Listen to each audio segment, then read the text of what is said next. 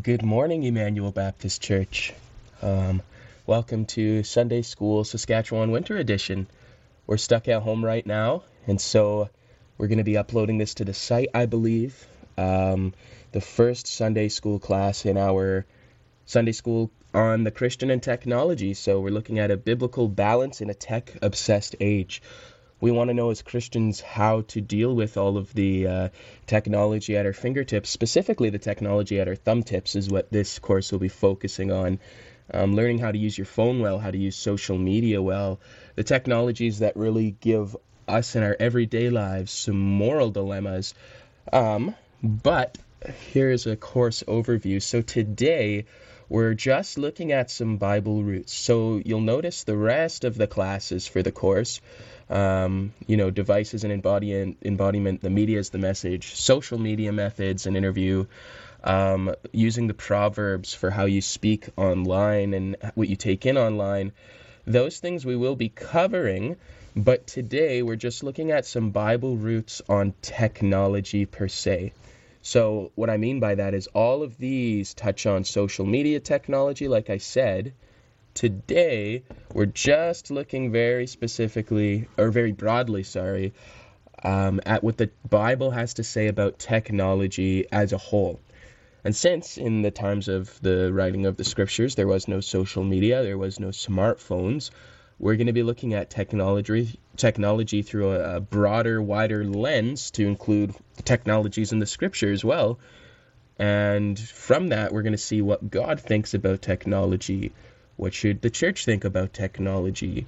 Should we be afraid of big technology? Uh, should we use technology? What counts as technology according to uh, the scripture, according to reality, according to what we know about reality? And so today we're just establishing some biblical roots to operate the rest of these messages from. So, not tons to do about social media today. So, as we go on, uh, I'd like to point out at the beginning of this class some resources that are very good. They helped me um, kind of get learned on the subject and create this class. Uh, a couple of them I haven't read, but I'll just dive right into them. God, Technology, and the Christian Life by Tony Reinke. This has uh, been very informative for me on how I consider technology and what I now think that God thinks about technology, what the scriptures say about technology. This book, like this first class, has very little to do um, w- with smartphones. It, this is mostly about a broader biblical theology of technology.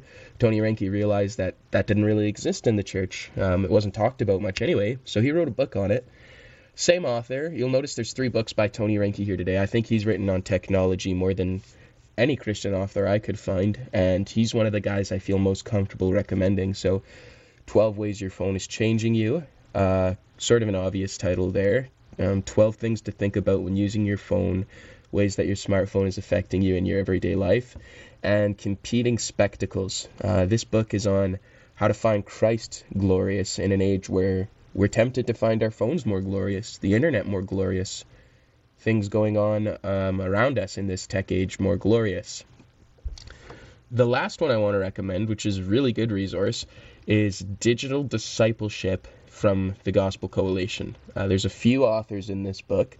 This is actually free to download digitally. So if you go to the Gospel Coalition website, uh, you will be able to find, or even if you just type in your Google bar, Digital Discipleship TGC, a link for this will come up and you will be emailed a free digital copy. So I would highly recommend all of these sources. This one is free. Um, some of these you can read online, um, probably all of them actually. So these are some great resources going into this course if you'd like to study about it on your own time. So here's how we're going to start. Uh, what would have been groups this morning, we're just going to think about together. So if after these questions you'd like to talk with your family about this stuff, pause, or even if it just comes to your head immediately, you don't need to pause. There's some questions we're going to start with here to get us kicked off. Try and think of every single item of technology in your house. All of them. What are some of the more obvious technologies in your house? So, for me, when I think of some of the more obvious technologies in my house, Um, I think of things like smartphones. I think of things like the laptop I'm recording this on. I think of things like my television, my monitor, uh, Bluetooth speakers. So these are some of the more obvious technologies in our house. What are some of the less obvious technologies in your house? This one actually sort of depends on when you grew up. For me, a less obvious technology in my house is the microwave. I don't think of my microwave as technology, if I'm honest. I just think of it as a given because since I was born, they've been there my refrigerator, my stove. These things are technology, um, and we know they're technology. When you think about it, it's kind of obvious, but but it doesn't pop into mind immediately. But if you grew up in an era a while, a lot longer ago, these might be more obvious technologies to you because you might remember a time where everybody didn't have a microwave. So this depends on when you grew up, but but what about even some of the less less obvious technologies in your house? So your clothing on your back, that's technology. The drywall on your walls, that's a sort of technology. The frame of your house and all of the nails used to keep your house together. That's technology. The shingles on your roof, that's technology. So for all of us, those might be some really less obvious technologies. And so, what we're going to ask today is what does God think of these things, technology in general? And really, where we're going with these questions, guys, is what is technology? What is technology? Well, to start with a helpful definition from God Technology in the Christian Life, page 14. This is from Tony Reinke. He defines technology like this Technology is applied science and amplified power applied science and amplified power. Excuse me. So, science, we know science is the study of God's creation. Since the flood, well, since before the flood, but really at the flood, God promised a consistent order of creation, and so we can study it and we can know things about it. We can know that those things will be consistent and not change. So we know what it's like when it rains, we know what it's like when a thunderstorm happens. We know that the seasons are coming. We know what the animals are like. We know things about God's creation that will stay the same. And when we study that and when we apply that, that is amplified power. Amplified power. Another way to say that is amplified abilities. So, technology is when we take advantage of that knowledge of God's creation and use it to amplify our abilities. So, what do I mean by that? Well, here's a few examples. You might be studying God's creation and wonder, hmm, I wonder if that lightning is electricity, and I wonder if it can be harnessed by man. Well, one, two, skip a few, we have all sorts of electronic devices today. Um, maybe even more simple than that, some of the earliest uh, men on earth, some of Cain's children, they might have thought, hmm, there's a lot of minerals and rocks and metals that God put in the earth. I wonder if we can take that and if we can turn it into tools and knives and instruments and things like that. So they took science and amplified their ability, their power. They studied God's creation and they used that to their advantage. Another example, even way earlier than those things, is hmm, these animals here, they have skin. And I notice as a human, I, I don't have the fur and the thick skin that they have. I wonder if I could use that to create some clothing. So, the study of God's creation and taking advantage of what we know about that to amplify our abilities. That's technology. Going back here, maybe to the last slide, uh, if I can do that.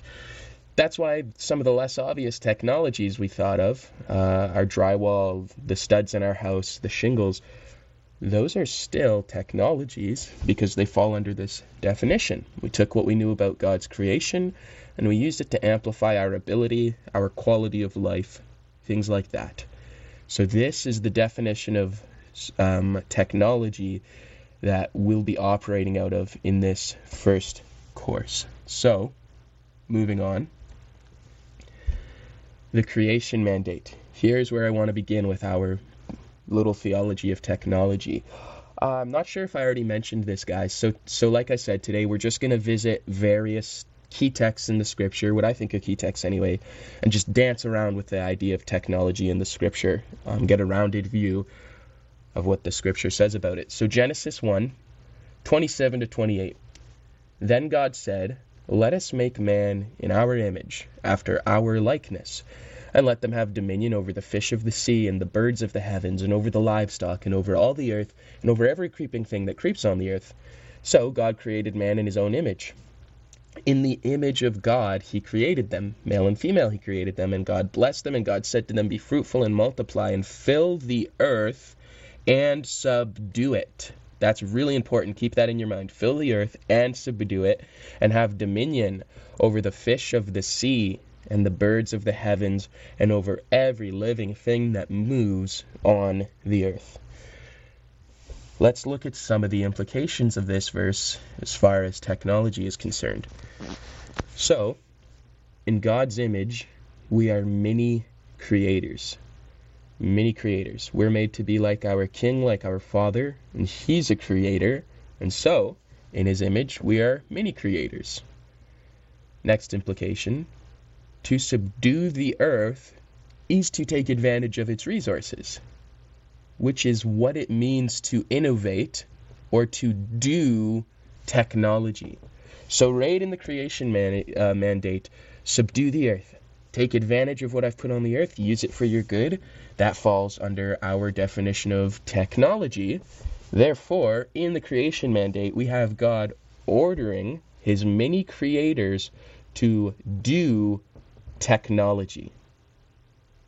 God expects us to use our likeness to himself, so our creativity, to carry this task out tech falls under the creation mandate. So that's the first thing I want to point out. In a very broad sense, technology falls under the creation mandate. Man, to some extent, this doesn't get us all the way to iPhones, to be sure, but to some extent, man is commanded by God to do, to create, to innovate technology. So, thinking of tech as creation mandate, um, here's some questions I kind of want to ask to prod us in a particular direction, and hopefully you'll see where I'm going with this. What is the difference between how we create and how God creates? Um, I don't know what you thought of, but I thought whatever we create, it's not out of nothing. Only God can create out of nothing. But when we create, it's only ever with what God gives us. So when God creates, out of nothing when we create only out of the tools that God gives us on this earth. So, should this truth give us peace or optimism about technological advancements? It's very easy in our modern age to see all the crazy things people are doing with technologies. Some are certainly evil and some are seemingly neutral, but even the neutral things, sometimes we're really uncomfortable with how far technology is going. Um, should we be afraid of that? Should this truth give us peace or optimism about technological advancement? Why or why not? Well, I want to say that this truth can give us a measure of peace and optimism about technological advancements. Of course, we should still be skeptical, always thinking biblically, and um, especially in uh, the later courses that Chris will teach, we're going to get into some of those um, pessimistic things. But just touching on one note, one note of this, think about this, guys. God creates out of nothing. We only create out of the Lego blocks He gives us. That means God knew every single thing that we could ever create with all of the resources He gave us, and there's a very finite limit on that. So, so here's what I mean. God has created everything on earth. God created every mineral, every stone and metal, everything. Is our technological advance unlimited? Should we be afraid of technological advancement like, whoa, what if this gets out of hand and exceeds the plan of God and goes outside of His will? Well, we know that it can't do that because God is sovereign. God placed everything here that we have, and this is all we have to make technology out of. Your iPhone, your laptop, your house, all of this is made out of things that God placed on the earth, and the whole earth is like Lego. So it's very easy for us to get overwhelmed and think, oh my goodness, like there's an unlimited amount of things that man can do in the world. When when could this ever end? When will technology ever stop? Well, to us it seems infinite, but to God, it kind of in God's mind probably seems like he handed us a, a little tub with maybe 10 or 12 Legos in it and said, make whatever you'd like. See, to us, it seems like we can do anything, and that might scare us sometimes when we think of technology, but to God, He knows what He placed on the earth. He knows every single combination of the Lego. He knows every possible thing that could have ever possibly be made out of all of His creation, and that didn't scare Him. He's sovereign over that. He knows everything that will be made, he knows everything that could be made, and he very much limited it. So no matter how much we feel like we're unlimited, to God in his mind, we are very, very limited and cannot exceed the will of God. So, in this way, the fact that we only create out of what God gives us, um, I believe this should give us a measure of peace and a measure of optimism about technological advancements. Not that every technological advancement is good, but that every technological advancement is within the sovereignty of our God and under uh, his ordaining creation, or the, the creation that he has ordained. Next, we're going to look at tech in a fallen world.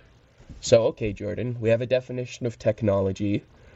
We understand that Yahweh has given us um, very certain things that we can make our technologies out of, and that's a very small list to him, and so we're not going to thwart his plan.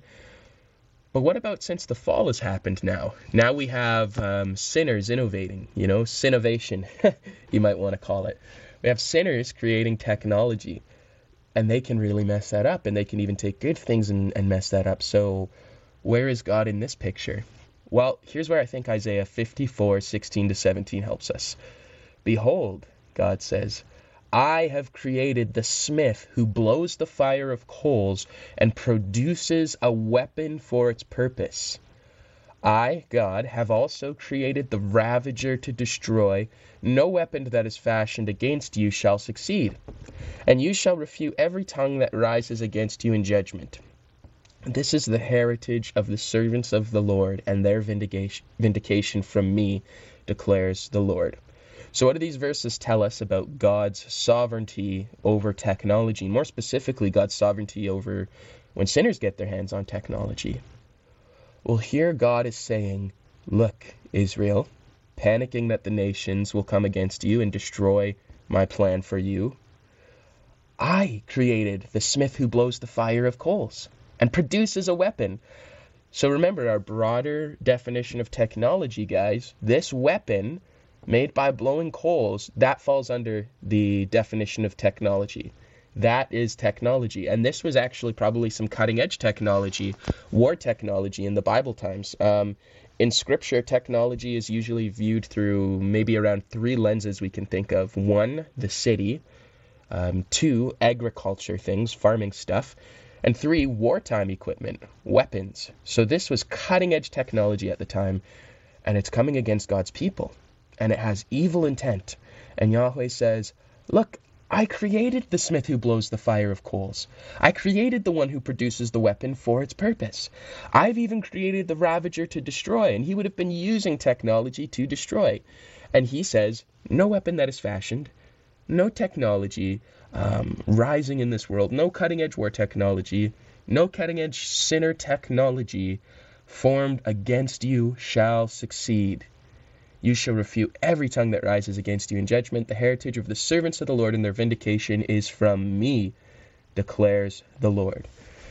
So, is Yahweh freaked out by Silicon Valley? By all of the technological advancements there that make us uneasy, uh, uneasy, sorry, and that make us think that that we are playing God. And I don't want to I don't want to undercut the fact that there are some awful things going on with technology, but how does God look at those things? Well, He created the people who do this. He created the sinners who would use this technology, who would invent this technology. This technology was in the mind of God before it was in the mind of the sinner. So, Yahweh is totally sovereign over all technology, over the limits of technology, what can be created um, with what He has given us, the building blocks He's given us. Excuse me. And He is even sovereign over when sinners get their hands on technology. So, question Does this resolve our responsibility with technology? Every time we're talking about God's sovereignty, we have to ask ourselves, where does our responsibility come into play? Well, here's two biblical texts I think can help us here. One, we're going to contrast these. Um, so Genesis 6:14, God speaking to Noah, make yourself an ark of gopher wood, technology right there. Make rooms in the ark and cover it inside and out with pitch. Pitch. Remember that. Genesis 11:3, the Tower of Babel. And they said to one another, Come, let us make bricks and burn them thoroughly. And they had brick for stone and bitumen for mortar. Mortar. So, Genesis 6, Noah. Noah, good guy or bad guy? I think we'd all say Noah is a good is a good guy. He checks out. Genesis 11:3, um, the Tower of Babel. The guys who created Babel, good guys or bad guys? Obviously, we would say the scripture points them in a negative light. They're bad guys. Now, here's what I want us to notice. Noah is obeying the will of the Lord. Noah is doing what is right in the eyes of God. And one of the things he's using to do that is a technology called pitch, which is the same thing pretty much in function as a technology called mortar. So, what Noah was using to bind together an ark, which the Lord commanded him to make, is the same technology that the people of Babel were using to form a tower. They used pitch or mortar to hold the bricks together. He used it to form an ark in obedience. They used it to bind together bricks in a massive tower and effort of disobedience. Same technology, two different responsible parties, two different intentions. So is man responsible for how they use tech that God is sovereign over? Of course, of course. I think this is a great example. Um, I get this example from Tony Reinke's book, God, Technology, and the Christian Life, just to show that the same thing can be used for good or for evil, and it is not the tech that is responsible here, it is the user of the technology, of the innovation, who is responsible for what they do with it. Excuse me. Here's a glaring um, example. Sorry. Here's a glaring example of what we just talked about with Noah and with the people of Babel. Acts 4 27 to 28. I'll read it and then I'll explain what I mean. For truly in this city were gathered together against your holy servant Jesus, whom you anointed, God, both Herod and Pontius Pilate, along with the Gentiles and the peoples of Israel, to do whatever your hand, Yahweh, had and your plan had predestined to take place. So, in the cross, this is the apostles' prayer in Acts chapter 4. In the cross, who's accountable for the death of Jesus? Well, the apostles say, both Herod, Pontius Pilate, along with the Gentiles and other peoples of Israel, the Pharisees, they were responsible for crucifying the Messiah. And they did to him whatever your hand and plan had predestined to take place. So, who is responsible for the death of Jesus? Herod? Pontius Pilate? Yes. Is God responsible for the death of Jesus? Yes. Now, if we consider the technology of the cross, refined wood, nails, craftsmanship, um, the Romans were expert killers. A lot of thought and evil technology went into the cross, but the cross, crucifixes, no doubt they were technology. They were cutting edge innovation in the ancient world uh, for killing devices. So if we consider the technology of the cross, what does what do these verses tell us about God's sovereignty and man's responsibility?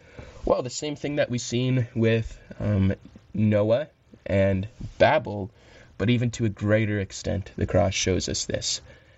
The cross was the most heinous sin in the whole entire world to ever be done, period, and to ever be done with technology.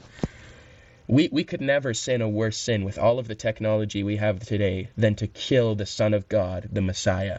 out of our hatred for him. And yet, God was sovereign and had a plan and a predestination a predestinated purpose for that awful misuse of technology. So God is totally sovereign even over the worst use of technology, even over the scariest innovations of technology. So we can have peace in that. And yet, man is still responsible. The guys at the cutting edge parts of uh, Silicon Valley who are playing God um, in some of the ways that they are, they're totally responsible. And God has a predestinated plan and purpose in what they're doing. Christians can't be afraid of technology. And we're going to touch more on that um, a little later. God's totally responsible.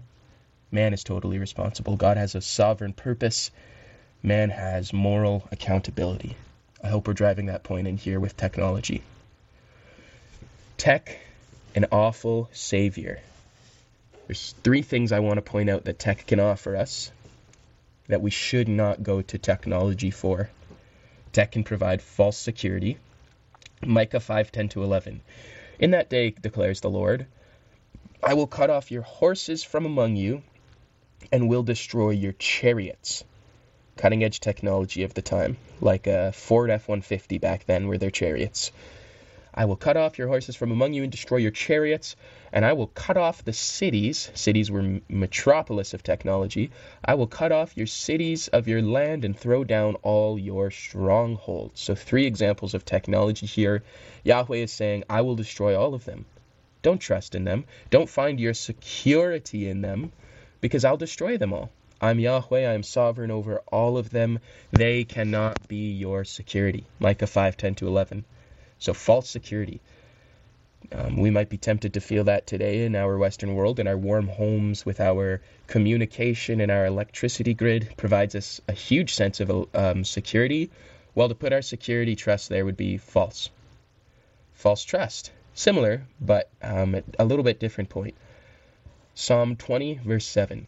Some trust in chariots and some in horses, but we trust in the name of the Lord our God no matter how innovative we get people, no matter how comfortable we get in the West um, with all of our innovation, some will trust in that. But we, church, have to trust in the name of the Lord our God. It would be a snap of a finger for Him to take all of that away from us and throw down our strongholds of comfort. So we must trust in Yahweh.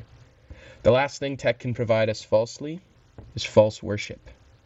Cursed be the man who makes a carved or a cast metal image. They use technology to make their idols. An abomination to the Lord, a thing made by the hands of a craftsman. He was like a technologist back in the day. And sets it up in secret, and all the people shall answer and say, Amen. So the thing made by the cutting edge technologists with the cutting edge technology, do not worship it. False worship. We cannot worship our phones, our devices. We must have our attention, our hearts, our everything disposed towards Yahweh. He is our security. In Him we trust, and Him we worship, not technology. There's two extremes when we think about technology in the Christian life that I'd like to talk about also, that the scripture speaks to, I believe. Tech pessimism, total tech pessimism. Technology will destroy us. So there's some people out there who think, oh my goodness, like I know that God has a plan for the earth, but like I was saying before, what if, what if technology gets so advanced that it exceeds that and destroys us and just takes away the whole human race? And what if you know there's uh, the the uh, the singularity and AI and robots come and destroy us? Or what if we get uploaded to? So this is total tech pessimism. Technology will destroy us. Why is this biblically unbalanced? Well, the Scripture tells us the Lord is our fear and our dread. Him alone you shall hallow. Let him be your fear. Let him be your dread. That's Isaiah 8:13. So Yahweh needs to be our dread. Yahweh is sovereign. All of this we've seen. We can't be afraid of the technology and the guys in Silicon Valley.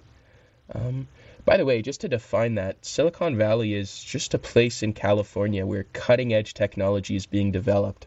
I realize until now I've taken that word for granted, uh, some of you will know what I mean by Silicon Valley. Some of you just learned. Silicon Valley is just a place where there's a lot of tech innovation. cutting edge in the world of it. So, back to my point, sorry. We can't be afraid of that in the same way that we're afraid of Yahweh. We can be skeptical of that. We can have voice to it as the church, um, but we are not to be afraid of it. We are not to consider it our dread and what will ultimately um, judge us or have power over us. Yahweh is our fear and our dread. Another extreme is tech optimism. This one's maybe a little easier to fall into today, just subconsciously. Tech will save us. Technology will give us more comfort. If only we can have better technology, we can create a utopia. Man will not have to work. Man will be um, independent of a job. Man will just be able to thrive and live, and there will be a, a tech utopia. Maybe we can extend our life a whole bunch. Maybe we can upload our consciousness into a, a robot and live forever. So, and I'm serious, guys. There's some guys who think that this is eventually going to happen, and that is tech optimism, over tech optimism. That's an extreme as well, because we know from Revelation 7:10, salvation belongs to our God and to the Lamb on the throne we cannot look to technology um, as our optimistic savior. We can't look to technology to give us one day a kingdom and, and, and longer life. Yahweh gives us eternal life through the Lamb, Jesus Christ. Two examples, two extremes. Question every time you look at two extremes. Both extremes make technology ultimate. That's why they're wrong. It's not that we can't ever be pessimistic about technology. It's not that we can't ever be optimistic about technology. But these are two extremes that make tech ultimate. And what do we know from the scripture? God and the Lamb are ultimate. So, two extremes. Question What is the Christian balance? How should Christians view tech, the future of tech?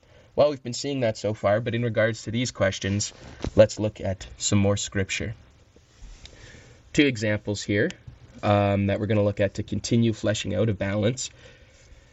The tale of two cities. So we're going to look at Babylon, and then next we're going to look at Zion, the city of God. Let's first start with Babylon. So, Revelation 18, verses 9 to 13. The great evil city Babylon um, who God is throwing down here. Tech has become her savior. Her fortified walls are her savior. She is drunk with uh, idolatry, harlotry, the blood of the saints. And so let's see what it says. And the kings of the earth who committed sexual immorality and lived in luxury with her will weep and wail over her when they see her smoke of her burning. They will stand far off in fear of the torment and say, Alas, alas, you great city, you mighty city, Babylon.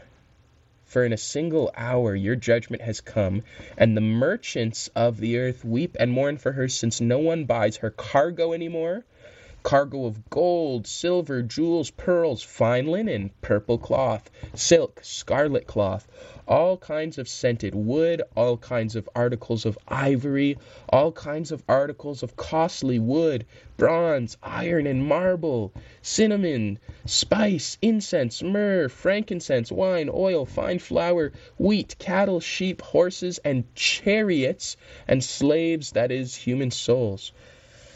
What are all the technologies we see here? Well, just a few examples. Articles of ivory, that is technology. Um, we've already talked about silk and scarlet cloth and clothing. Excuse me. That counts as technology. Costly wood, bronze, iron, and marble. This is all technology. Um, uh, Babylon's chariots.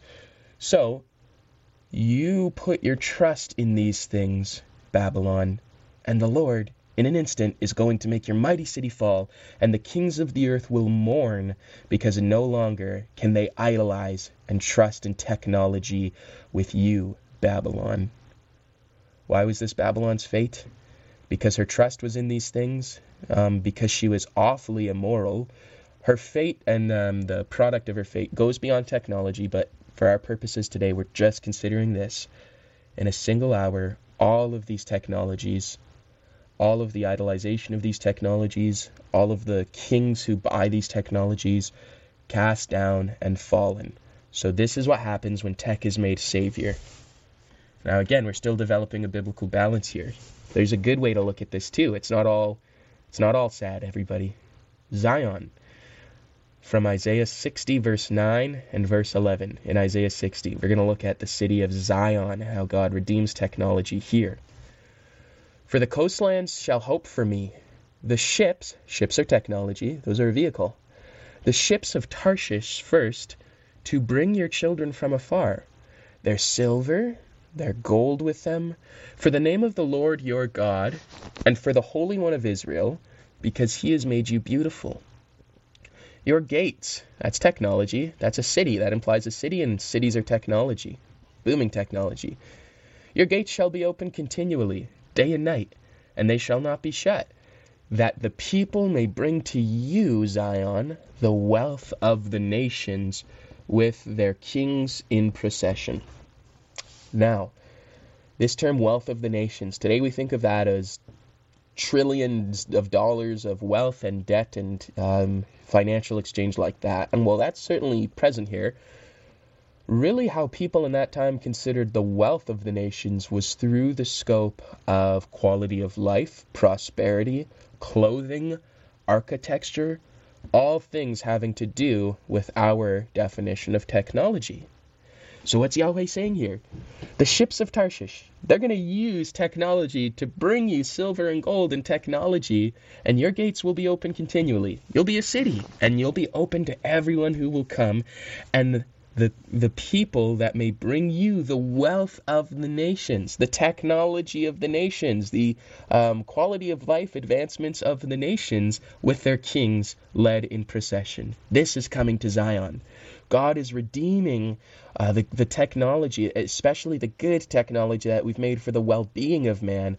Yahweh is redeeming that and bringing this into his holy city, Zion, into his holy city, New Jerusalem. Revelation 21 says that um, the kings of the earth brought their glory into New Jerusalem. And while there's a lot of things going on there, one of the things that's for sure going on there is a redemption of technology. So, what technologies do you see in this verse? We've answered that. How is God using them? He's redeeming them and bringing into his city. And here's what I want to emphasize God is not making all new things. He doesn't have to can our technological innovations and start again. He's making all things new. Jesus says in Revelation, "Behold, I make all things new." He's not he's not starting from scratch. He's redeeming. He's making new our technology. He's redeeming it. Here's a very good example of that, a very good practical example of that Isaiah 2 4. And here's where we're getting towards the Christian balance where we can have optimism. He shall judge between the nations, and shall decide disputes for many peoples, and they shall beat their swords into plowshares and their spears into pruning hooks. Nation shall not lift up sword against nation, neither shall they learn war anymore. So, what is he saying here? Well, I don't know about you guys. I actually had to look up what plowshares and pruning hooks were. I knew they had something to do with farming. I didn't know specifically. So, Yahweh is saying that their swords, their war technology meant to kill in my kingdom, when Yahweh comes to judge the nations, when Christ returns, their swords will be redeemed and beaten into plowshares, farming tools, to cultivate the new heavens and the new earth. And their spears, again, their war technology, into pruning hooks. So is he doing away with them? Are they going to dissolve into a thin mist and never be seen again? No. They're going to be redeemed into usable, peaceable, redemptive, good technology. A nation no longer will lift up sword against nation. Technology will no longer be used to kill, and we will learn war no more in the future kingdom. All of our technology will be redeemed for um, re- productive, productive, good things. So, what does God do with our technology here? He makes it new. He redeems it. He doesn't get rid of it. Tech was God's idea and will be redeemed totally by Christ. Colossians 1:20. Um, here's an important note to consider the biblical story begins with a garden and ends with a city. So we, we start with Eden, and then in Revelation 21, we end with a new Jerusalem coming out of heaven from God, a city. Now, between a garden and a city, there's a big jump of technological advancement. So the whole Bible story has to do with redeeming and creating technology. Begins with a garden, ends with a city. Lots of technology on the way. This was God's idea, and every way we get tech wrong along the way, God will redeem. We've seen that here. So, how do we live out this process today? Us, between worlds. Well, here's some biblical principles. So, so first, before we get into these biblical principles, I'd just like to recap here. So we've seen that tech was God's idea from the creation mandate. We've seen that um, there's good ways to use text, poor ways to use text, uh, tech, sorry, and that God is sovereign over all of that. We are very limited in what we can do with technology, even if we feel like we are way more powerful than we ought to be. In God's mind, He put the Lego blocks here. We are really, really constrained with what we can do with technology. He's sovereign over all of it. He's sovereign indirectly over all of the ways people sin with it. And yet, we are responsible for how we use technology. And we also have learned that technology, especially going from a garden to a city in God's economy and God's plan, is, is ingrained in God's plan for the world. And He's going to redeem the broken ways that we have used technology, not destroy it. So, in between worlds, after the fall, but before Zion. Here are some biblical texts to dwell on, maybe to memorize, um, to put by your smart TV, things like that. 1 Timothy 4 4 to 5. For everything created by God is good, and nothing is to be rejected if it is received with thanksgiving and prayer, with thanksgiving, sorry, for it is made holy by the word of God and prayer. So we are to be thankful for our tech. We're for medical tech, for housing tech, for antibiotics, for homes, for even television people. We can be thankful for our smartphone, and it is made holy by the Word of God and prayer. Is it made holy by scrolling or binging Netflix? No. But it is made holy by thankful praying and the Word of God, using these things thankfully and responsibly. So don't be a total tech pessimist. Colossians 3:17 whatever you do, and I'm sure you guys already are in your hearts finishing at least a paraphrase of this verse, whatever you do with thanksgiving, do it all in the name of our Lord Jesus Christ. So, however we use technology, we need to make sure that we can confidently do this in the name of Jesus Christ. 1 Corinthians 6:12 All things are lawful to me, but not all things are helpful. All things are lawful to me, but I will not be dominated by anything. Is it lawful that we use laptops, phones, televisions? Yep, lawful. Paul says that is lawful for me. Not helpful always. So, can our technology be a tool or is it dominating us? I'm going to admit, I've been dominated by technology before. I have at times had to seriously reassess my smartphone use, my television use, um, any use of technology. So, Yes, tech is lawful for us, but we cannot be dominated by it, and we cannot become a slave to it. We are its masters. We are over it in the creation mandate, and it is subdued to us, not us to it. Lastly, Ephesians 5 15 to 16. Look carefully then how you walk, not as unwise, but as wise, making the best use of the time, because the days are evil. Amen. People redeem the time with your technology. That can't be done with scrolling. Um, that can't be done with social media for hours a day. But we can redeem how we use it. We can be wise with our technology. We need to be aware that the days are evil. Now, in all of these applications here, these scriptural applications I just went over, I really focused on the social media use of technology, which is exactly where this course is going. Um, Next week, Chris is going to kick us off with uh, some more courses, and those are going to be very much focused on media, smartphones, things like that. But what I hopefully successfully did in this first class was give us um, a biblically rooted view of technology per se, how we ought to feel about technology. This certainly isn't conclusive, but I hope that it helps. And I'd just like to end on two quotes here from two amazing books um, that show us uh, our hearts need to be right. Remember your heart. So we have a great theology of technology that we just developed. We know what the scripture says about it. Is it enough to just know how the scripture wants us to view technology? No. First quote Being a disciple of Jesus is not a primary matter of, of getting the right ideas, the right theology of technology, and then doctrines into your head. Rather, it's a matter of being the kind of person who loves rightly. Jamie Smith, Desiring the Kingdom, page 32. We can't just have a good theology of tech. We need to love rightly. We have to have it in the right place on our on our scale and hierarchy of desires and longings. Love God.